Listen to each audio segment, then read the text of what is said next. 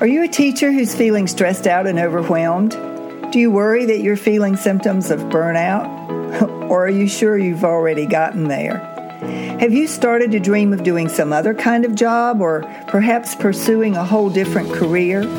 But you don't know what else you're even qualified to do? You don't know how to start a job search? You just feel stuck? If that sounds like you, I promise you're not alone. My name is Kitty Boitnott. I'm a career transition and job search coach, and I specialize in helping burnout teachers just like you deal not only with the stress and overwhelm of your day-to-day job, but to consider what other careers might be out there waiting for you. Join me for Teachers in Transition. In some episodes, I'll be speaking to stress management techniques and how you can manage your stress on a day-to-day basis. In other episodes, I'll be talking about career transition. What tools do you need to be successful in a job search when you're moving from one career into a totally different track? These are questions that you need answers to, and I can help you find those answers. My name is Kitty Boitnott. Welcome to Teachers in Transition. Hi, this is Kitty Boitnott of Teachers in Transition, the YouTube channel and the podcast. And this week, I'm talking a little bit about stress again and stress management strategies and techniques and what you might need to know in particular about teacher burnout and burnout in general. Last week, I talked about a career transition strategy, and this week I'm talking about stress. So I ran into an article just today that was posted on June twentieth, twenty nineteen by James Anthony. You, and I'll post the link to his uh, article in the notes. This particular article is entitled Seven Conclusions from the World's Largest Teacher Burnout Survey. What I learned about Mister Anthony is that he operates a company that also dedicates itself to helping teachers figure out what life after teaching can uh, entail and not to be waiting for someone to come save you if you are suffering from uh, symptoms of burnout because no one is coming. You're, you're the only one who can manage your burnout and take care of yourself. So he asked seven questions, and he came up with, based on the results so far, this was on June twentieth, which is today's July thirtieth, so um, almost six weeks ago. As of that date, six thousand nine hundred ninety-three, so almost seven thousand teachers, had completed Mister Anthony's teacher burnout assessment tool, which you can also find online. And he came up so far with seven conclusions, and I want to share those with you today, and you see if they resonate for you as issues that you may have dealt with if you identify yourself as a burnout teacher. So the first question is, how many hours do you work on average each week? And the responses were twelve percent thirty-five hours, thirty-eight percent forty to forty-five hours, forty-six percent fifty plus hours, and then four percent I work every moment I'm awake, which means when they're not asleep, they're awake, they're um, working. So he drew from that that teachers just beginning the profession Uh, in the in the very start, you know, the first two or three years of the profession, will be s- surprised at the level of commitment which the job requires. Um, I, I'm assuming that what he determined was that newer teachers were working more hours than more veteran teachers each week, simply because they don't have the store of uh, lesson plans and experience that they need to draw on as time goes on. It it does become a little bit easier as you go, but it's still, for a lot of teachers, even the more veteran teachers, they're working um, many hours uh, a week in order to keep up with their their workload. So another question that he asked, the second question was, um, are you sleeping easily and how much do you sleep per night? So twenty-six percent said that they sleep easily and get seven hours minimum each night. thirty-one percent said I don't sleep enough in the week, but I catch up on the weekend. thirty-two percent said I sleep less than six hours a night pretty regularly. And eleven percent offered that they suffer from insomnia and have trouble sleeping. He said um, that his conclusion from what he found from that particular question was that it's almost a badge of honor for some teachers who boast of the tiny amounts of sleep they have, as if doing so shows their commitment or their strength. He offers that this is a dangerous behavior, as regularly getting less than seven hours of sleep per night is linked to numerous health problems, including lower life expectancy. And my work has certainly backed that assumption up. In my stress management workshop, I offer to my Um, participants that research indicates that the average adult needs between six and a half and eight hours of sleep per night. So if you're getting less than seven and closer to the six and a half, you might be in an okay spot. But if you're getting six and a half hours of sleep and you're one of those people who needs seven to eight in order to operate at your maximum productivity, you're still not getting the sleep that you need. And each one of us has our own set point at which we need a certain number of hours per night, not just sleep, but quality sleep that allows us to rest and rejuvenate our body, our mind, and our spirit, so that we can get up the next day to face the many challenges that teachers wind up facing on any given day. So if you're one of those people who's not getting enough sleep and you think that that's a badge of honor, you need to rethink that assumption. It's not.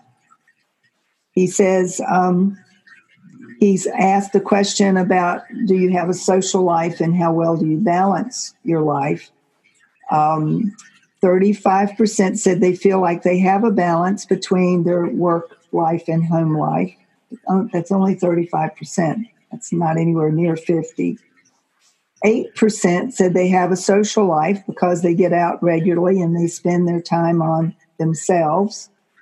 But fifty-seven percent, well over half, said they don't have much time for their own lives because their job takes too much of their time, or most of their time. He offers as a conclusion to that finding that a majority of schools are failing to prioritize work-life balance for their teaching staff, and that they have unrealistic expectations of them instead. And I certainly think there's some truth to the unrealistic expectations. Uh, parents certainly expect you to give one hundred ten percent of everything that you have. Administrators expect you to be there all hours of the day and night um, for meetings that are voluntary and required.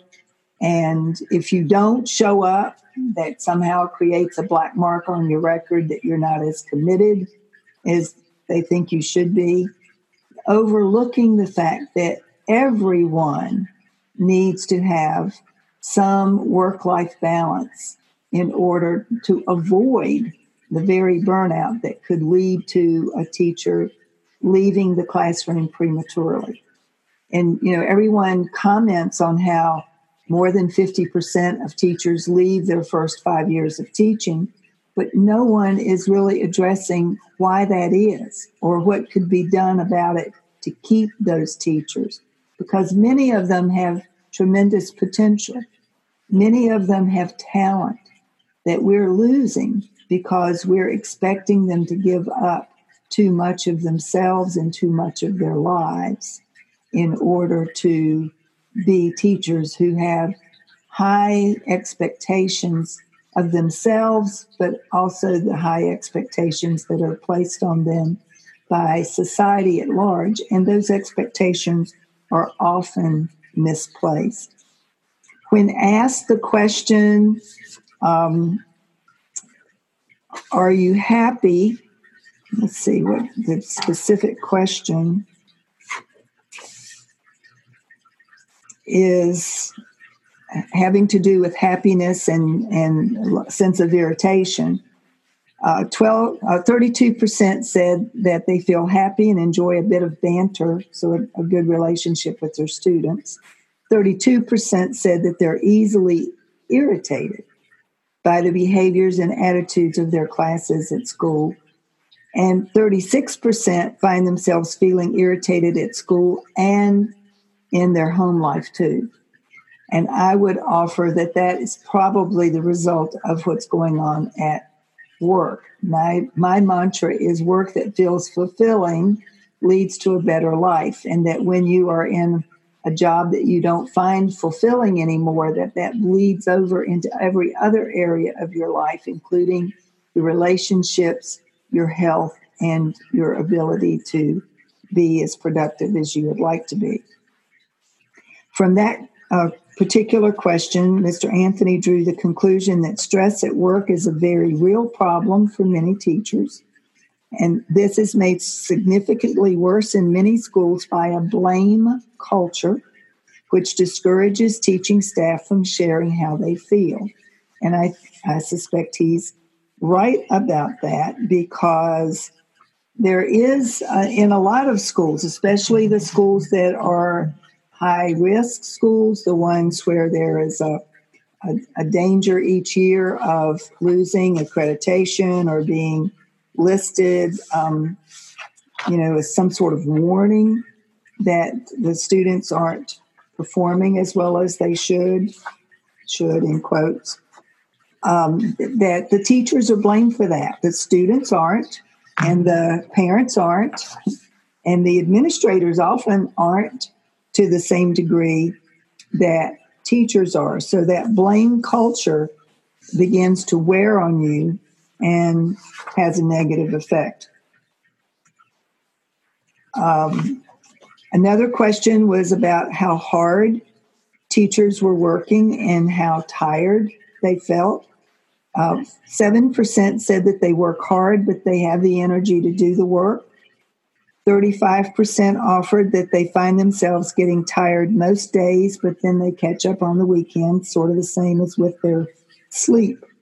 And then fifty-eight percent offered that they were tired all the time and often can't wait for the next holiday or break from school to rest up. And that leads to uh, that teacher cycle. I'll, I'll post that in the notes too. I've written about how the calendar has a cycle to it that tends to keep teachers stuck in their career for sometimes longer than they're physically able to keep up with it, because they just they hang on from one break to another, and then from from from Thanksgiving to Christmas, from Christmas to spring break, from spring break to summer, and then you know ho- holidays and uh, snow days in between. Work teacher work days occasionally create a break, and years can go by before the cumulative effect of the burnout catches up with people, because they have that summer respite to sort of catch up and to feel better and feel like next year's going to be better. Uh, in, in answer to a question about how um, how teachers are dealing with the stress of, of their job, he says that twenty-six percent offer that they moan a bit, but it's always lighthearted and fun. fifty-four percent offer that they find themselves complaining quite a bit, but then they help each other. The teachers on staff help each other. And twenty percent say the conversations they have are almost always complaints. and they can't see a resolution for any of the problems that they discuss. And, and that leads to a sense of hopelessness. He says the conclusion he's drawn from that is that the current focus on accountability in many schools has again resulted in a blame culture which discourages teachers from sharing their problems.